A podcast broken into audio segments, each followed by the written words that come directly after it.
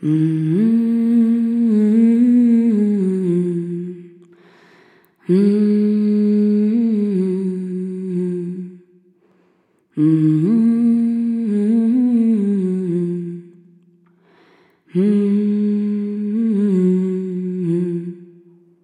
naam is Bart Moejaert.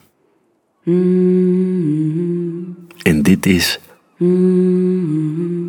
hoe een stad ontstaat uit jij en ik en alle andere kinderen. Uitgeverij Querido.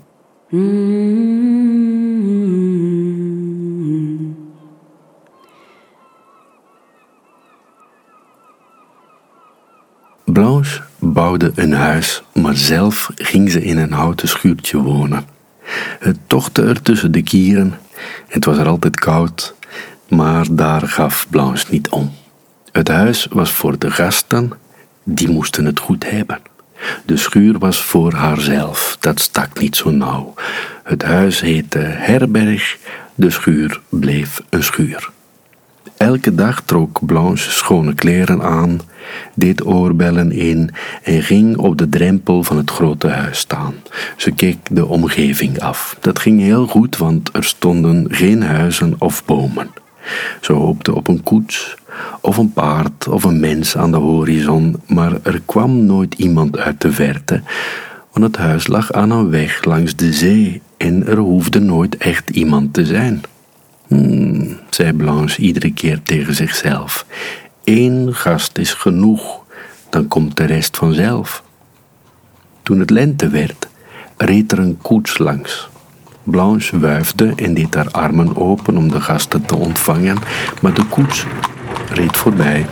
En de koetsier riep dat ze op weg waren naar Parijs. Ah oui, riep Blanche, want de koetsier sprak Frans. Tegen zichzelf zei ze: Natuurlijk.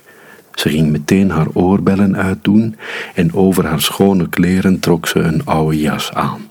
Ze zocht een stuk hout waar een beetje een punt aan zat, timmerde er een stok aan vast en haalde een pot verf uit het schuurtje. Op het stuk hout schilderde ze een pijl en in sierlijke ronde letters haar naam. Als Parijs een naam heeft, zei ze, dan heb ik er ook een. Maar mij weten de mensen nog niet zijn.